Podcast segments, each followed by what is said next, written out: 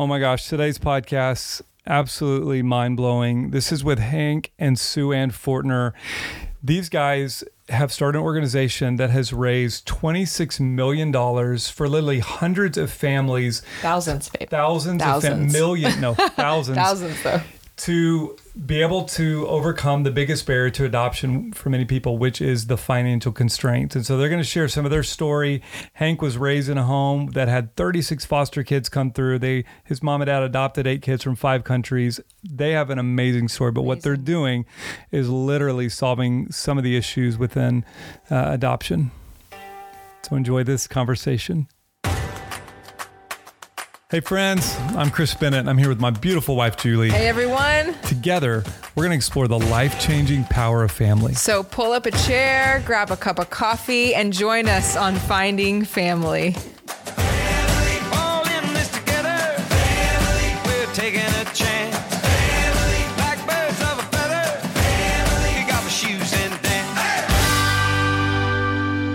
right, well, we're so excited today to be joined by our new friends, uh, Hank and Sue Ann Fortener. And uh, man, thank you guys, especially we're recording this in an evening when you guys have kids and that are still awake and not put them to bed yet. So thanks for We're making hiding time. from them right now, so this is great. We have an official reason.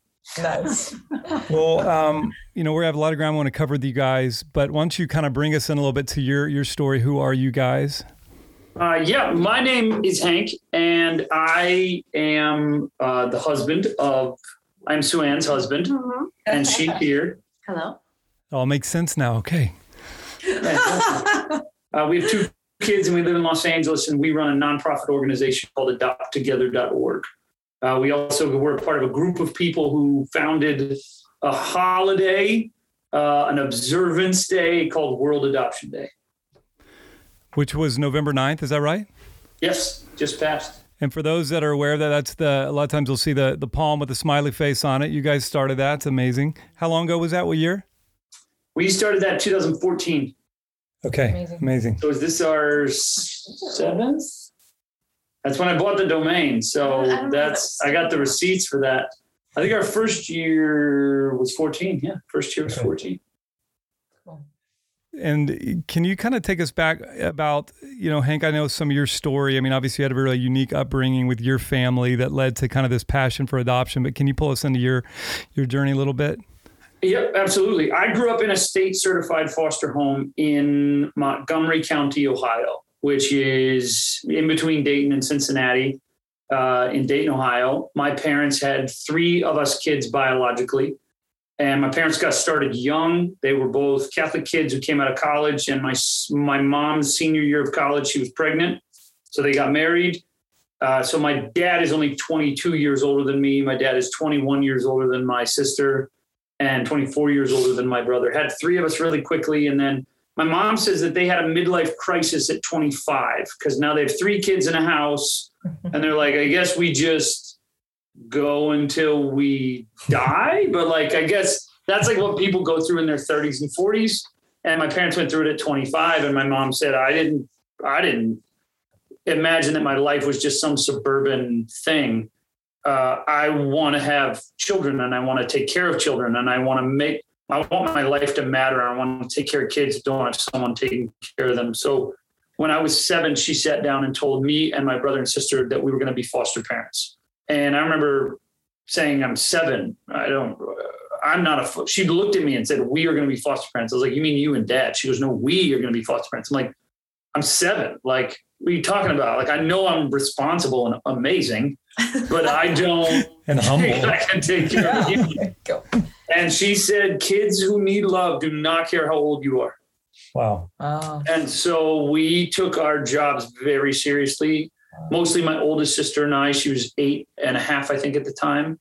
And I was seven, and we had our first foster child.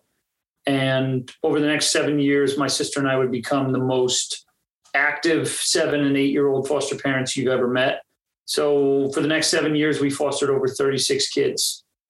Um, some would All with special needs. and all with special needs. My mom said, I do not want to be your first call. I want to be your third. When no one else will take a foster child, you can knock on our door. So all of them had special needs, feeding tubes, seizures, uh, behavioral disorders, Addiction. Uh, we had a lot of crack babies. If you're familiar with that phrase, I know it's not a, a common phrase used anymore, but a child whose mother used crack in utero. And so uh, you'd have underdeveloped tracheas and you'd have underdeveloped stomachs, and you had children that had like uh, hearts that were a quarter the size they should be and were on oxygen. So we had a lot of times we had nurses, uh, 24 hour care, um, nurses who would be dedicated then to the child. So then they'd be in our home. So then we'd become friends with them and we'd learn all sorts of things growing up. And some kids would stay for a couple months at a time. Some kids would stay for a couple of years at a time.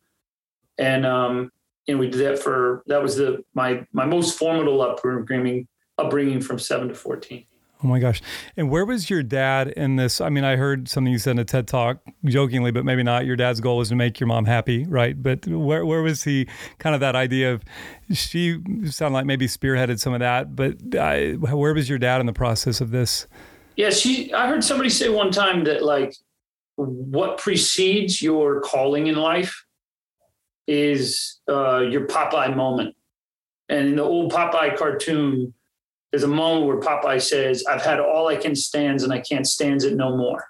Mhm. And I think for my mom, that was what she felt when she would think to this moment, to this day, my 65 year old mother would break down in a sobbing heap if I showed her a photo or if she followed someone on Instagram who shows you right now she's really obsessed with children in foster homes who are blind, who don't have families. Oh. And she's really consumed with there's so many kids globally that they cannot find homes for because they're blind and families don't feel equipped to it. And she she just can't stand that there'd be kids in a family. So this was not like political for her. It was not like planned family planning. It was none of that. It was I cannot stand it that a kid would not have a place to live and someone to love them and heal their wounds. And my dad sort of got out of the way of that and said, I think my job is to get behind this and push. And that's what he did. I mean, he was not only was he extremely dedicated and like an amazing dad who had we did long adventures every Saturday and he would take me on hunting trips when I was growing up on Thanksgiving. And like we spent seven of those Thanksgivings uh, at a hunting camp in Southern Georgia. Like my dad was dedicated and he was a part of the team and, and in the back pushing behind my mom's sort of vision. And, and I don't think it's like, I say vision or like mission or purpose or these like big words. It wasn't that. It was my stomach aches at the thought that there'd be children who don't have a family. We're going to just fix that thing. Um, it's a compulsion. Does that make sense? Like, I think that's what real, the older I get, the more I realize you don't like go to a conference and find your passion. You don't have a vision for your life or any of that like cliche stuff. You just can't breathe without thinking of, I have to solve this thing. And my mom was that person when I was seven and is that person to this day. It hasn't, it, it hasn't faded for her one bit. Wow. Uh, Sue Ann, did you have any type of background like that in terms of adoption or foster care?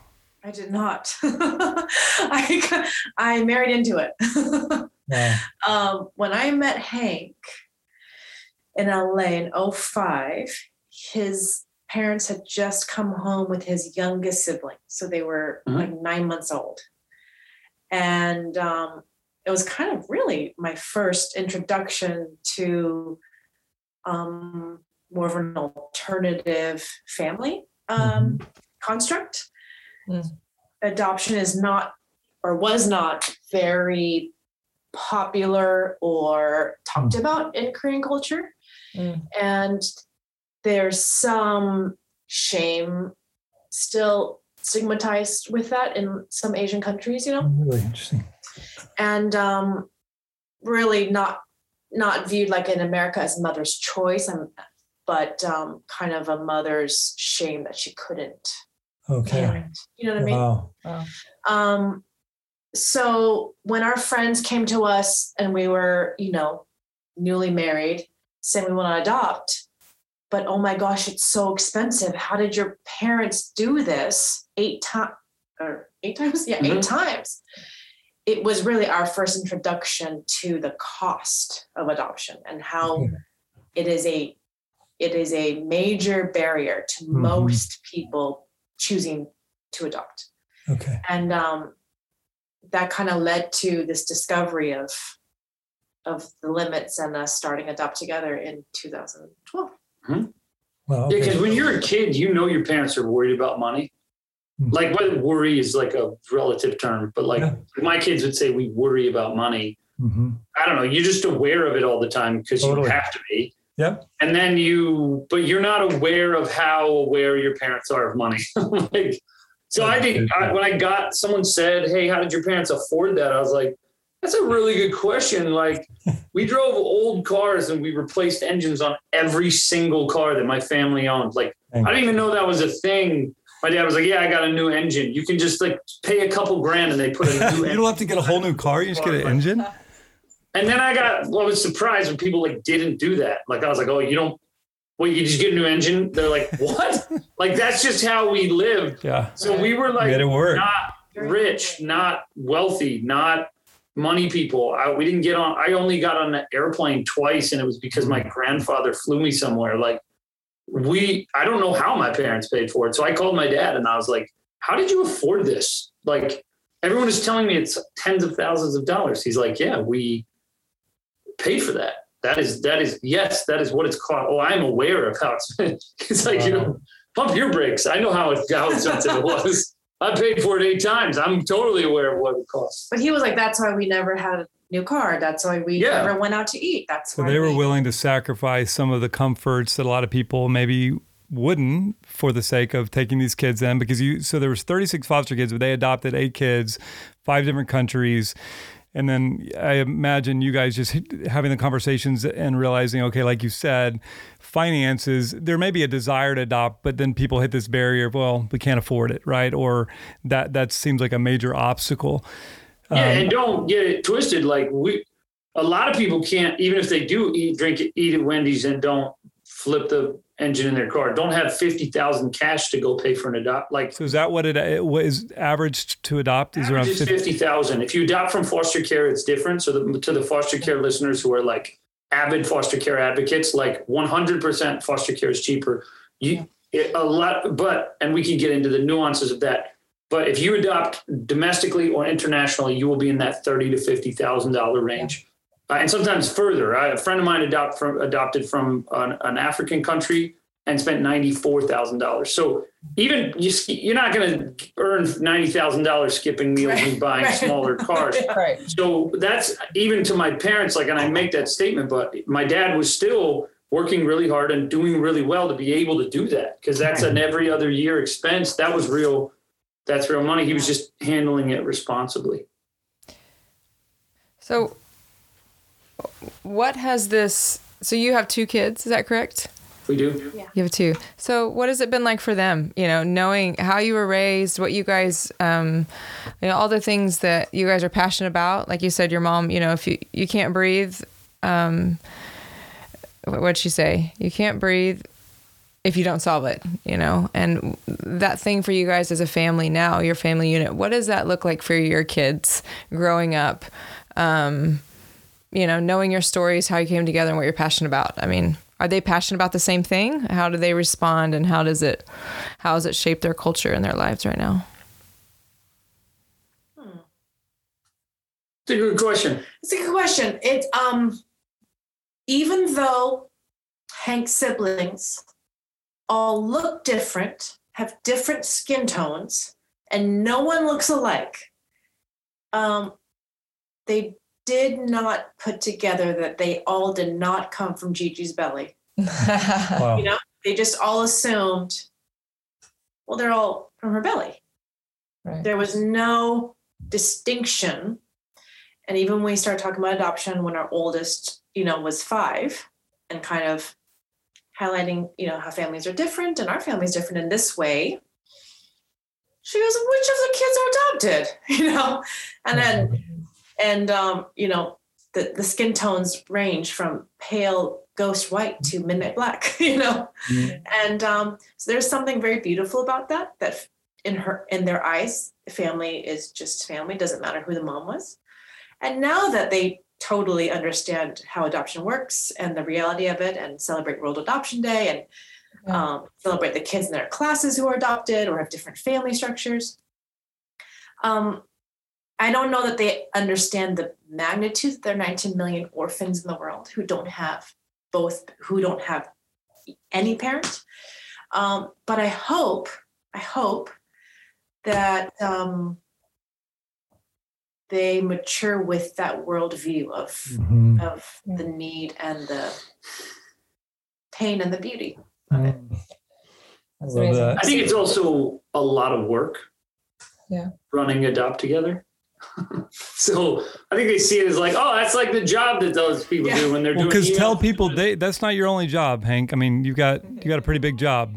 Who are all these pe- volunteers at our house? Like, I, I don't know. I think they see it as like it means dinners and it means Meetings. and tons of my br- dad has tons of brothers and sisters and they all have different cultural background like i think i don't know that they have uh, have connected those dots at nine and seven Yeah, for sure. I, so specifically, did you have one? No, go ahead. specifically with with adopt together and i was just looking at some of the stats and some of these may be old can you uh, explain again what adopt together does because we're talking about some of the barriers so maybe explain how adopt together actually works and then i think it would be very insightful to even hear some of the statistics of why this is such a huge need in terms of our culture how many people are in this system that don't have a home so maybe start with just the the actual role that adopt together plays how it works cool Adopt Together is the world's first and largest crowdfunding platform for adoption. Because the cost of adoption is so high and can be a major limiting factor for adoption, we started Adopt Together before any crowdfunding, you know, before GoFundMe and things like that. wow that's crazy thought it's a way that a village can show up. It takes a village to raise a family, uh, to raise Yeah. a child, and this is a way the village really can tangibly show up. And everyone has someone in their life who you would totally support and champion being a parent. You know, they'd be amazing parents, and and how can you support that happening? Yeah. So we started Adopt Together, where a family can create a profile, fundraise for their adoption expenses, and invite their community to join them in the journey of parenthood. Mm. And um, it's a tax deductible donation to a 501c3. So um, while you you would love to support your brother in their adoption, you could also get a tax deduction. So that's kind of how it came about. And then families request funds to cover their adoption expenses, um, and we vet those those supporting documents and and and receipts Brilliant. and such to make sure they're adoption related, and then we issue a grant.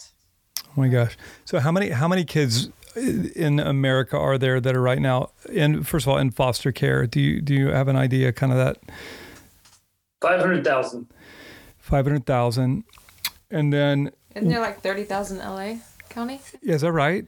L.A. County. LA has 30,000 kids in foster care. Of that 500,000, estimates roughly are that about 100,000 of them are adoptable, which means that parental rights have been terminated. Okay. Um, so there's a lot of nuances to all the things we're about to dive into. So I just want to like make that qualifier to your listeners That's who are helpful. like, wait a second, it's like there's so many Yeah. factors to it. Okay. And then can you explain also for people listening because we're we're on this journey of learning about a lot of this stuff as well. Julie's a little bit further ahead than me. I'm I'm catching up. Ready to foster today. Um, yeah, she got on a call yesterday. I was like, "Who are we talking to?" And all of a sudden, we're on this huge call about foster care. I was like, "Wow, good. Thanks for the heads up." Um, yeah, I'm learning, learning quickly. Um, but tell me, you know, how many kids a- age out? Because I know that's a big deal every year. Is kids once they turn 18, right? They're no longer able to be a part of the foster care system. Is that correct? Yep. And so, what is that number typically in a year? So about 25,000 kids age out every year, which means at 18 years old, they're no longer a ward of the state. They become adults. Imagine if you lived in a household you and your parents were like, see ya, you're 18. Here's That's a bag. Good luck. literally what happens. Their stuff gets packed in a trash bag if they're lucky and they're set off. Now there's a lot of programs and a lot of like secondary Transition, transition, yeah. options. But if you're not administratively gifted enough to deal with the complexities that is the uh, let's say if you've ever gone to the DMV and you're like, yeah, let me put a 17 year old Oh into this system and have them navigate it like it's it's it's the it's the poorest i mean our governmental systems at a local level are some of the poorest runs operations in the world. If they were, if they were businesses, they would be bankrupt a million times over. So now put a 17 year old kid who doesn't have a printer or a notary or like fill in the blanks on all the things that we could say that are so, so stupid. Uh, then those kids age out and 56% of them become chronically unemployed, which I think is the lowest number. That's a low number. That's incredible that 44% get employed. Uh, 25% of them are homeless chronically or immediately.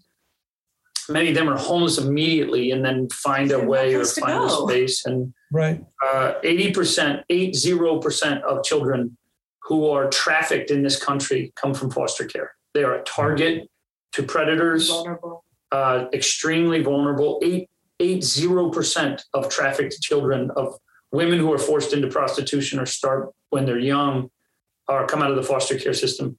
The most staggering of all is that our, our the United States incarcerates more human beings than any other country in human history, and eight zero percent, eighty percent of those prisoners uh, have touched our foster care system.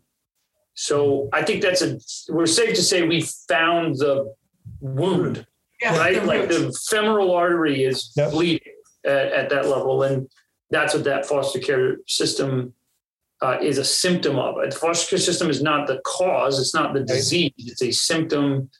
That then you look at it and you're like, oh my God, the femoral artery is bleeding. That is the Mhm. that system, but it's a on- failure of, of our societal environment. On average, how Mhm. many homes does a child in the foster care? How many homes have they been through? Statistically, by the time a child ages out of the foster care system, they've been in 55 different homes. So if you, if in your formative years as a child don't have that security and that bond, it's tough as an as an adult, quote unquote, at 18 to then operate in a healthy, adjusted, Right. mentally well way. So you as you can imagine, when a kid grows up in a suburb and has two great parents and turns out to be an a-hole, Yeah. Yeah. I have a hard time with that. Totally. Because I go, you entitled. Yeah. You don't even, you know what I'm saying? Like I have a really hard in my I'll be 40 in January, so I just avoid them now. But when I was in my 20s, I would again with the front row seat that I learned of with my Yeah. life, growing up and seeing kids that didn't have a shot. I'm not even saying they had a they were zero. I'm saying they were the cratered part of the ground of the totem pole. They're the part buried in the ground. They don't have a shot. And then you see these kids squander their parents' money and get DUIs because they're stupid and they drink and hike. I've I had zero, I had no, you know, empathy.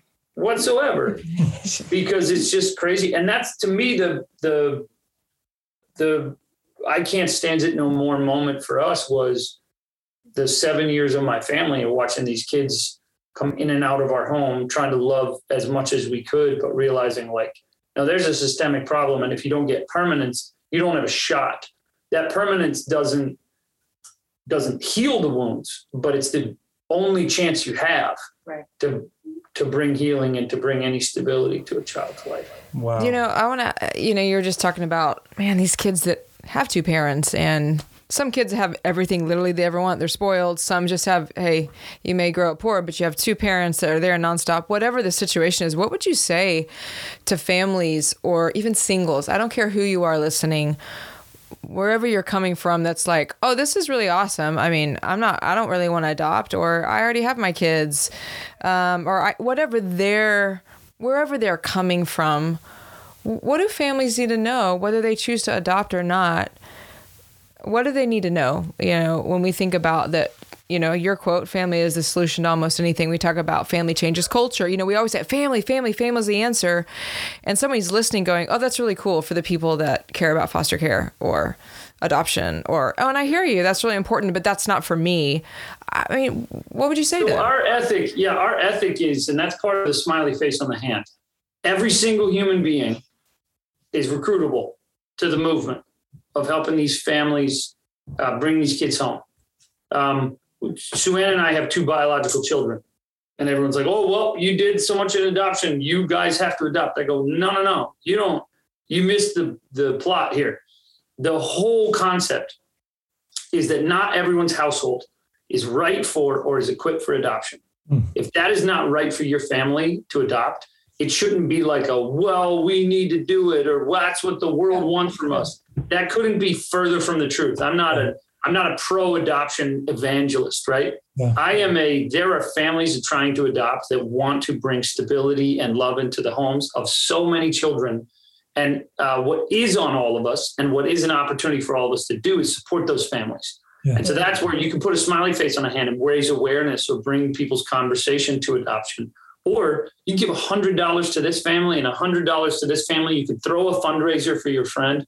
I think that's where if someone's listening and they're like, man, I don't want to adopt, but I want to help people. I'm too old or my household isn't right or I'm not married or I don't feel like that's for us.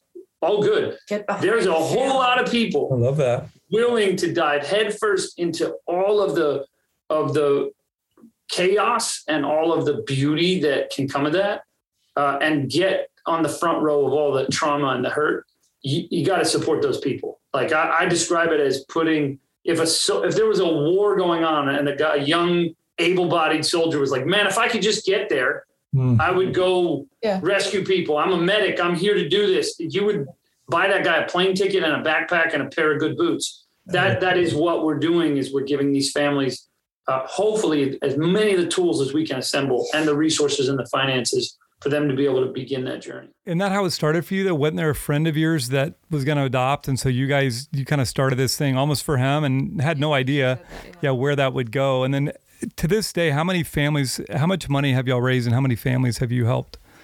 we are We are, we told the IRS when we applied, we would have raise a million dollars and help 25 families. We're about to hit our 10 year anniversary. And though we don't have all the numbers from this year, um, we are, we've helped over 5,000 families raise over $26 million. Wow. Five thousand families, twenty yeah because when you apply for your five just to clarify that when you apply for your 501c3 you have to give a five year vision and goal and projections and we projected a million dollars in five years I love it. Because we were like that's a million dollars that's insane. That's That'd a crazy. million dollars And this is just a, it was just a, a passion project. It wasn't our full time jobs or anything. We didn't have a staff, you know, so we just were like, yeah, in five years, a million dollars would be million bucks be sounds epic. big yeah that sounds like a lot of money So how do you, when you look back, like how do you think that happened? There was a need. Yeah. There were families, we had, we had no market, we've not spent a dollar in marketing. It's word of mouth because these families who want to bring these kids home are desperate and looking for ways to make it happen. And um, And if there's people thinking, listening, thinking, man, I want to start a nonprofit or I have an idea, I always tell people, man, the, the nonprofits that fail are your idea and your passion. The nonprofits that work are your idea and someone else's problem, like a tangible problem.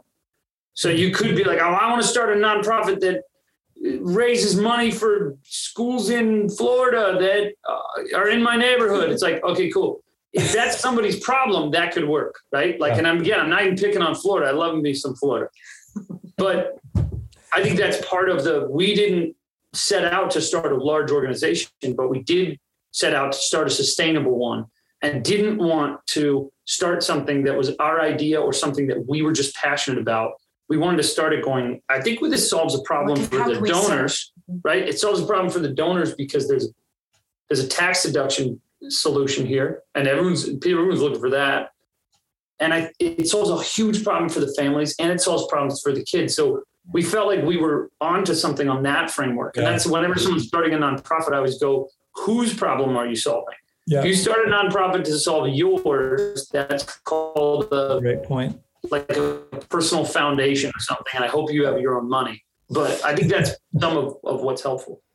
That's amazing. Well, what a story that your mom here has this passion to solve something and then you see this legacy and as the mm-hmm. generations go on it's going to be amazing to see the story unfold that started with your parents going yeah, we're going to say yes to this like again i love that like if i don't solve it like i literally can't breathe if i don't solve it so that's amazing And I'm sure they're thinking, "Ah, I wish you'd had this started this 30 years ago when we had 36 foster kids. That'd have been great. yeah is, is there is there any myth or anything you'd love to debunk for people that are like well no i want to foster or i want to adopt but I, I don't know if it's for me or um, I don't know if I can do it. I mean, obviously, you guys are solving amazing problems and and one area, but is there anything that you would love to share for those that maybe like Chris and Julie Bennett sitting here?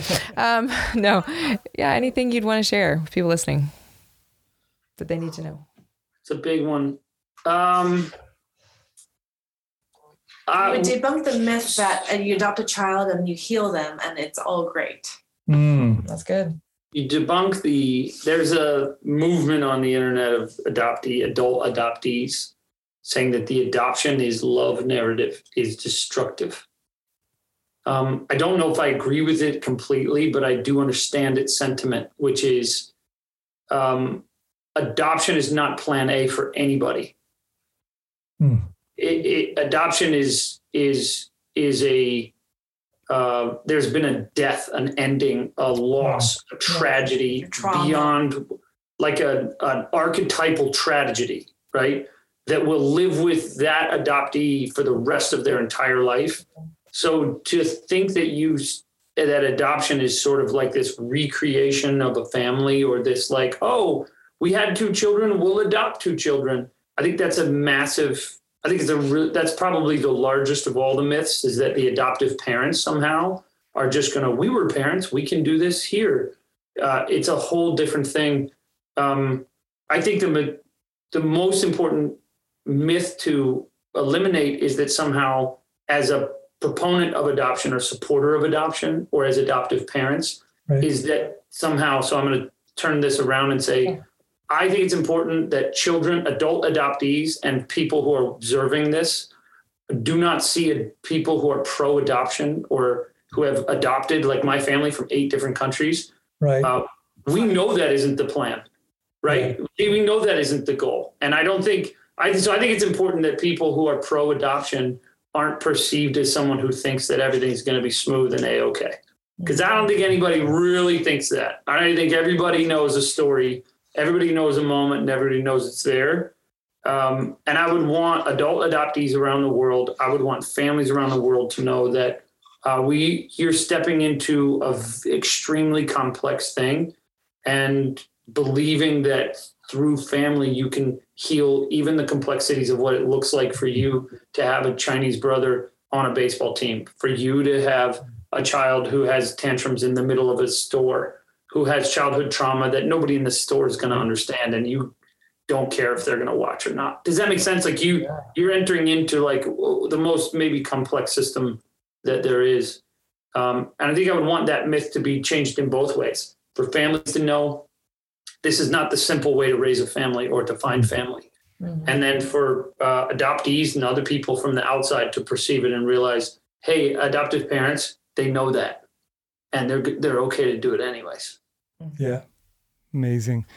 Well, I mean, I think there's a lot of takeaways. I think the big thing for me to even think, talk to with Julie, I think to say like we all can play a part. And I think sometimes even hearing you guys, I've thought, well, that means we have to do this one thing. And I think what you're saying is there's lots of different ways we can participate in solving this major issue, um, you know, that's in our culture that's not going away anytime soon. Right. And, um, I think you know. Even I remember reading about the family, the people you. I think you call them the family, people that give financially, that help bring funding, um, the people that raise awareness, and then the people that step into a more active role um, and, engaging with it. But you know, how can people listening maybe be more connected to what you guys are doing? What can they follow? How can they keep up, and then take maybe that next step forward? I think the easiest way everyone everyone has Instagram powered by Meta, and I think if everybody uh, you can find us on Instagram at Adopt Together. You can find me at Hank Suen as at Focho. Um, and I think that the most important thing you can do is if you hear someone talking adoption, you can provide them, hey, did you know that you can fundraise for that? I think that's an opportunity to have that conversation. I think it's putting a smiley face on your hand around World Adoption Day uh, and just letting people know, hey, I know someone adopted, or I am adopted myself, and having that open conversation. Or I'm I'm supporting families that look different, that are different Yeah. than the traditional structure, you know? Yep. Um, the Uh, other the other myth I think I want to debunk Oh, going yeah. back is Do it. not a myth, but is actually the fear that no one will support you if you fundraise. The Yeah, fear that is is such a very fear. vulnerable. I- I Very vulnerable. It's scary, it's risky. People have different relationships psychologically and emotionally with money, Mm-hmm. asking for help. Very good. But I would say the number one thing that comes back from our families who fundraise is just the utter gratitude and shock at that that people show up and support in different ways. Hmm. Um, we have a donor right now who gives three dollars a month. Wow. So You know, there's different ways that people give and show support, and And almost every family comes back to us and say, people we don't even Yeah. know gave. This the most surprising thing is the people I thought would give didn't, and the and people I had I never thought would give have given. Someone I haven't spoken to since high school. Somebody I went to kindergarten with. Some guy I never even met. Like, it's cool to watch that happen. Partially because of maybe our last takeaway, which is the other way that you can support is um, go online and Get find a family family. whose story touches you and say, "Man, I'm gonna get behind those people and push." I experienced that so much going through cancer and you know, a GoFundMe and that comes back and it's that fear of like, oh, I mean it is. It's like, why does all my crap and my wounds come up of like, are they gonna judge me? Do they think I'm this? Do I-" And you're amazed at who gives and yeah, that's such a great point. Thanks for sharing that. Well, I think, you know, from a spiritual standpoint, God's heart is for the orphan. I think that's this thing that God's put in us to be a solution to bring help to this thing that's so on his heart. And I thank you guys for being a huge part of solving this problem, playing your role, making us more aware. And uh, we'll do everything we can to, to champion you guys and adopt together. And uh, we really believe in you guys and what you're doing. And so, so thankful for you making time for us. Cool. Thank you Thanks for so having us, guys. Gosh. We'll have to go to dinner soon and you and I can just talk the whole time, okay, Hank? That's There great. we go. You lock Suzanne down, and then uh, we'll just cross talk. That way we There we can go. And our spouses can just knee us under the table and we'll go, And oh, can you okay. debunk the myth? I heard that you started Hank's Bagels in LA. Can you just debunk that? I wish I did. Oh, how amazing would that be if he started? bagels. He did kind of start a campaign that he should at least get free coffee. As a Hank, as one of the only Hanks most people know, like I texted somebody that I got their number and I texted them and said, Hey, whatever, this is Hank, whatever. They're like, Is this Hank Fortener? I'm like, if you know another Hank, I want to know his last name because Tom I think Hanks? it's a point That's to be your only Hank. Like I'm at Hank on Instagram. I'm trying to be literally the only Hank. So I feel like Hank's Bagels owes me like a 10% discount on like a free bagel year. Lifetime bagels. I mean, something. Hank, if you're If I listening. name something Johnny's, I feel like every Johnny should get like a, I don't know. All right, we'll start a whole movement around that, bro. We got your back. We got your bagels. A lot of, a lot of dogs getting free bagels. Here, here. We could draw a bagel on your. Oh, oh drop a bagel in the hand. Oh, I'm like, if I get a tattoo, do I get a free? You've seen that before where like people who get the tattoo get a free one. And I'm like, well, it's like my literal identity, right? I can get that removed. Like, this is my Yeah, you name. should get more than a bagel if you get a tattoo. I think lifetime. All right. Well, hey, hopefully we meet in person soon. But we yeah, bless you guys and go get your kids to bed. And uh, appreciate you guys. Thanks for having us, guys. Take All care. right. See ya. See ya. We're not done yet. Get that coffee refill because it's time to unpack. Wow, that was um that was some good stuff. That was really good stuff. Really good.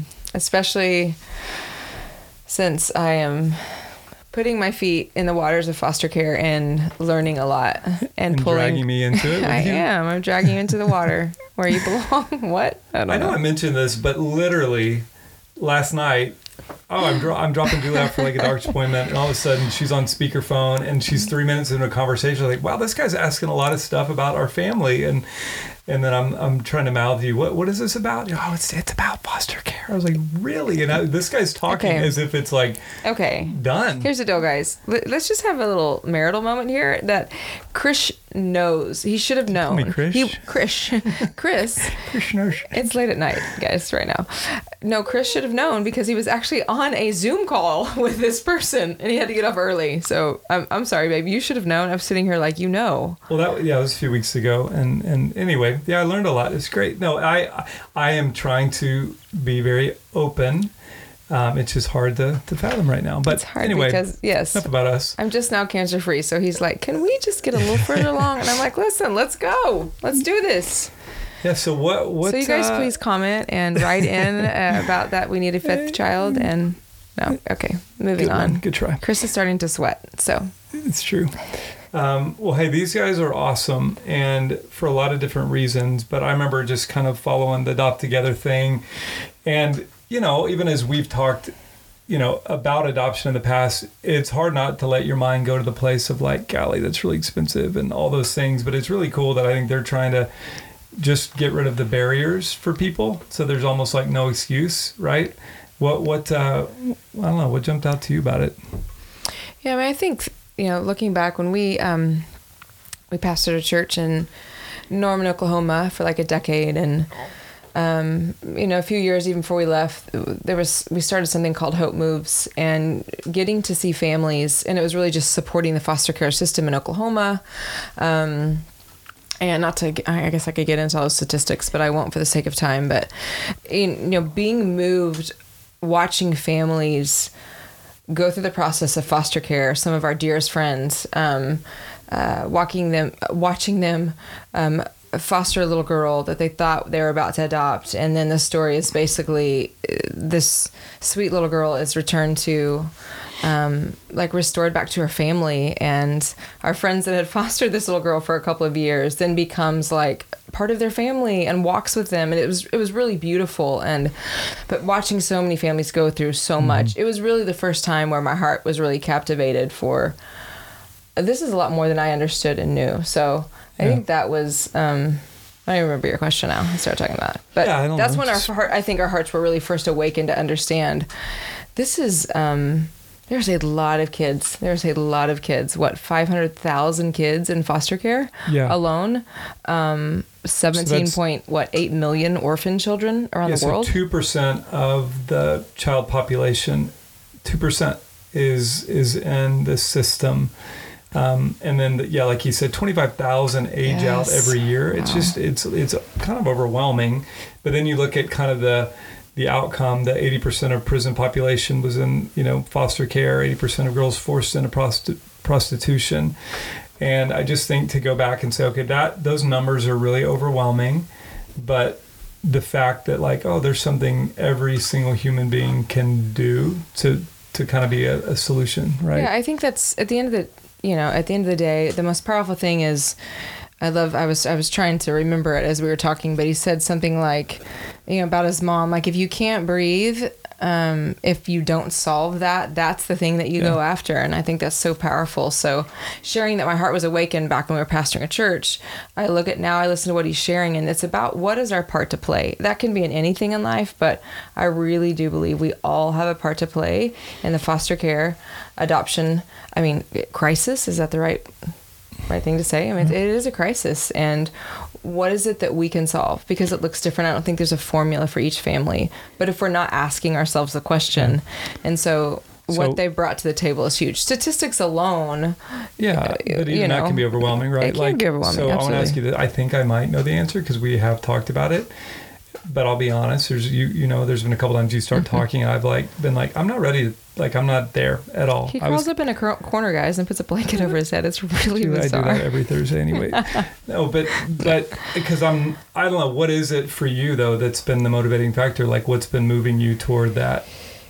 Yeah, I um I mean you know, he said it when he was talking about um when he was 7 years old and his parents are like your foster parents too. He's like um, I'm seven years old. You know, I'm really, really responsible, but I'm seven, and you know, it's kids who need love. Don't care how old you are. And I really wanted to go back and ask him, what did that look like, and you know, for him to break that down a little bit more. But um, for me, it's I don't care that I just like I I don't care that I just beat cancer. I don't care that I'm tired right now. Like I have seen the power of a child just feeling loved in a single moment, whether I get an hour with them, whether um, I get to dress up crazy and go to an elementary school, uh, or whether it's putting my kid at bed at night, you know, who's, you know, my child that I'm caring for. And just simply for me personally to know that, I'm like, life is really short. I think that's more of a reality reality to me versus that's what we say. Life's really short. Don't waste Right. it. Well, it's really short. And when you fight for your life uh, for three years, um, when you don't know what it's going to look like, I'm like, I, I don't think about retiring someday. I don't think about, well, Joy's 10 and a half. She has this much, and then we'll be free. Yeah. I'm like, and uh, because those are the things that like I feel like I can't breathe. I, I mean that Yeah, I feel dramatic, but it is a like. I've seen that in you. I, I- definitely know that's something you carry deeply. So if that's a way that I can show a kid and bring them under my roof, it makes me come alive. I think for me, when my mind goes there, Not that even, it doesn't you, but No, no. I mean, I think I don't know if I answered the question. I but- think about okay, we have four kids. Our lives are already really full. Um, I go into very selfish mode, and not that there's not a reality. I mean, I think you said not every family is supposed to actually adopt, but we're all called to play a part. And and I want to be open to that, but it is hard for me to think about margin and how do you. I can't even imagine what it would look like, and that's probably a lot because of how hard the last um, few years have been. But when I hear about like his parents, and we didn't get to go into it, I would love to hear the hard part of it because I'm sure it's like we're hearing the amazing. Oh my gosh, 36 foster kids, Sure. eight adopted so kids. messy, as you but I'm said. sure that was extremely hard. But what I, the part that stood out to me was his family was willing to make sacrifices for the sake of being a solution to the problem.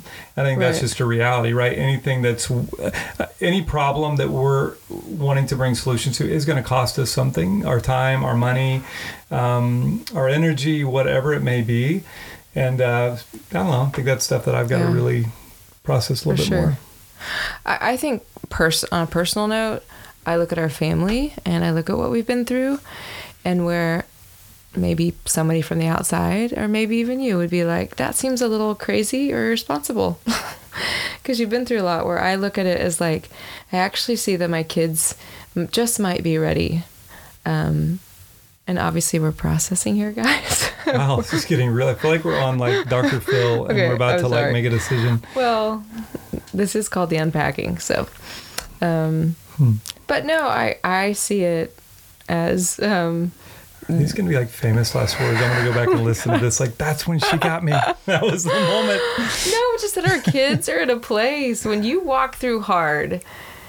You know, the hope is you know waste that stuff. You grow and you, you know, you your characters are refined. You learn a few things, but I also, on a practical level, think our kids are at a age where they would be able to, you know.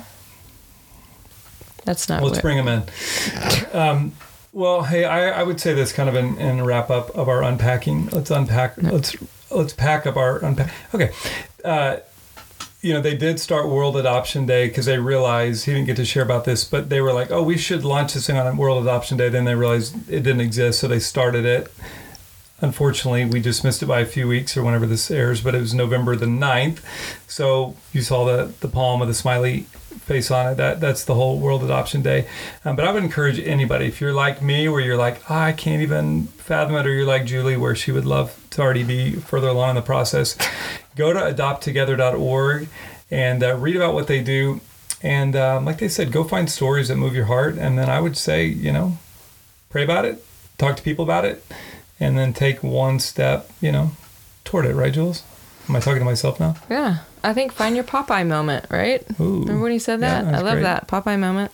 So this has obviously just given us a lot to think about. I mean, as, as a family, obviously we've been processing a little bit, trying to unpack it ourselves because we are actually in that season. Okay, well I am, and Chris is slowly coming along.